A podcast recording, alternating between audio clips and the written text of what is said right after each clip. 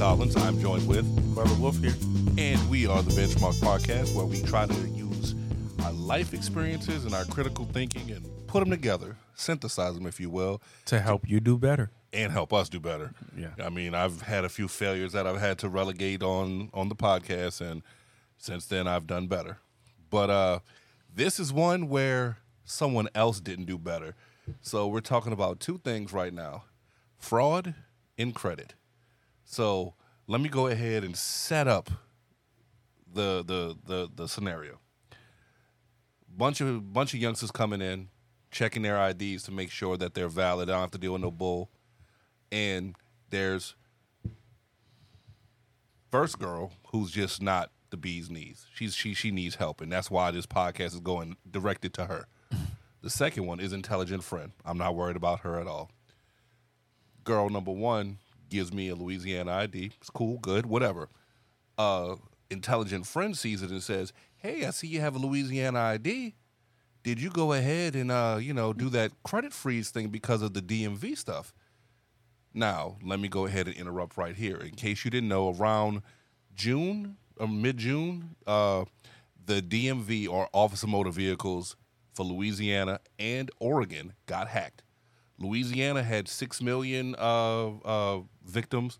Oregon, I don't know how much, and so it's frustrating. But it's one of those things where go ahead, check your credit, freeze your credit to make sure you're not going to suffer from any falsely opened car accounts, credit cards, any of that foolishness. You following me so far? Yep.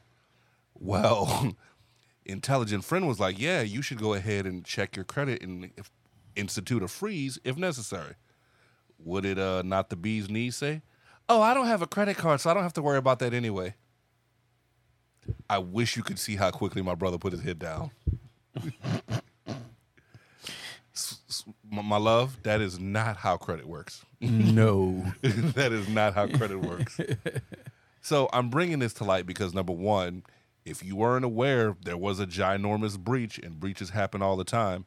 And two, it's just good to be on top of your standing anyway, whether it, be credit it or costs nothing to check your credit at least what three times a year. I think it might be three. One, one to one to three, one to four, depending on how you count. But you should at least do it annually. Right. One of the things I love doing is when it's Christmas time and nobody's around and you've just got that extra time, go ahead and try and put a handle on your finances. Do some purging, get some uh, crediting li- limit increases if you can do it, stuff like that. But for the individual who thought that since she didn't have a credit card that she was, I can't even say it, it hurts. What you need to be aware of is that credit is multifaceted employers use credit to determine if they'll hire you. Right. Your car insurance rate can be determined by your credit. You could be det denied a housing application based off your credit. It's important whether or not you have credit cards or not. Definitely. So understand that having a credit card and the concept of credit are different things. Jay Z during the story of OJ, what's more important? Credit. Right. I mean, there there there could be a complete correlation in between um in between knowing your worth and understanding your value. Uh in in in in whether or not uh your your credit card uh score what it is. It's because uh, we we we're been working on doing a, a, a podcast on uh, on the rules of power, and one of the things about it is your reputation and how important it is, and this does connect to that conversation too. because like it or not credit score credit reporting is how others value your fiduciary worthiness. Is that a fair statement? Definitely, and it don't matter if you like it or not the game is being played. And i understand what dave ramsey says. I'm a dave ramsey fan. But sometimes manual underwriting is not as easy or available in your area and you have to play by their rules.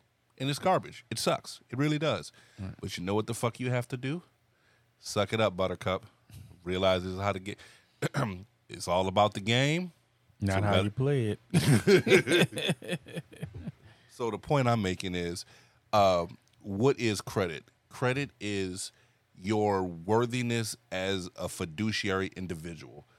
It determines do you pay things on time? How many things can you balance at once? And the amount of stuff that you balance at once. So credit it includes credit cards, uh, making payments on time, and rent has now been included on that. Medical medical used to be, but now it's removed from that. We're recording this in July of 2023, so that's the standard that we're using right now. But do understand that when it comes to it, your car insurance, your your your car note, your your rent, your utility bills, all these things go into your credit score and your worthiness. So it's something you need to be aware of and why you need to be aware of it. So it's not just oh you don't have a credit card. No, your score is based on a lot of these things. So I please hope everyone is aware of that concept. I hmm. hope that you know that yes, people will deny you based on your credit. So it's in your best interest to have your credit high. So number one, you can get the best rates on things. Who you think is going to get a better rate on the car? Somebody with a 500 credit, somebody with an 800 credit. Obviously, the 800 credit. So if you can have the eight, Seen that. yeah, if you can have the 800 or the, and trust me, 800 is difficult to do. So if you can go ahead and get to 730, that's better than 550. I mean, let's let's put it like this: a six hundred something credit score is better than a five hundred something credit score. A seven hundred something credit score is a lot better than the five hundred, but it's also better than the six hundred. Eight hundred credits.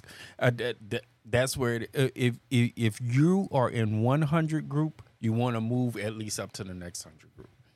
as a general rule of thumb. Yeah, I agree with that. And like I said, you'll lose percentage points of interest. So you're going for a car. You're going for a, a shitty twenty thousand dollar car. What's the new uh, the new interest rate? Let's say it's thirteen percent. Well, if you have a better credit score, they might knock it down two points. You might even get it closer to ten. Yeah, that makes a big difference. I mean, it's frightening to see how much we don't know and what we weren't taught. So I'm trying to pass it on so that way y'all don't have to suffer like we did because that was not fun. I mean, one of the things that they talk about us millennials is they, well, sort of us millennials I'm a millennial. is the fact that uh is the fact that we weren't good at teaching Gen Z, uh, Gen Alpha, and everything like that. And so this is a teaching moment for us millennials to you know the rest of the to, generation to pass it on down. Yeah. Yeah. So you know, from getting a apartment, getting a better uh, rate on whatever, whether it be the credit card, the home loan, the insurance, whatever, do what you can to go ahead and have a good credit score. Pay on time, have a good debt to income ratio, and try to make sure you don't use a lot of uh, credit to begin with.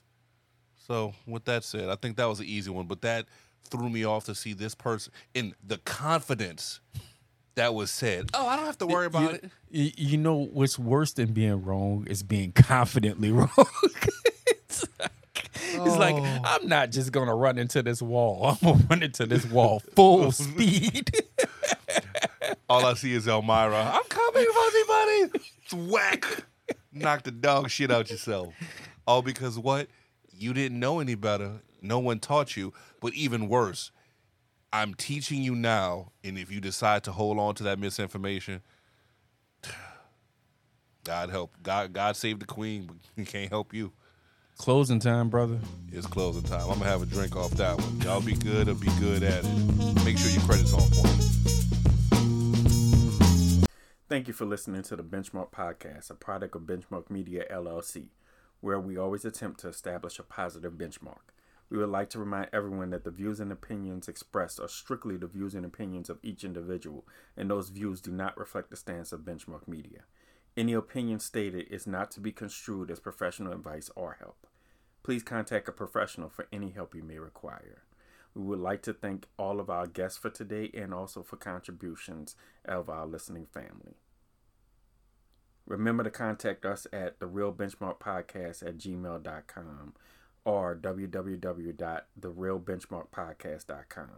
or you can follow us on social media, Facebook or Instagram. And if you'd like to be a friend of the show, you can donate to us on our PayPal. You can give me a drink. All rights reserved by Bench Media, LLC.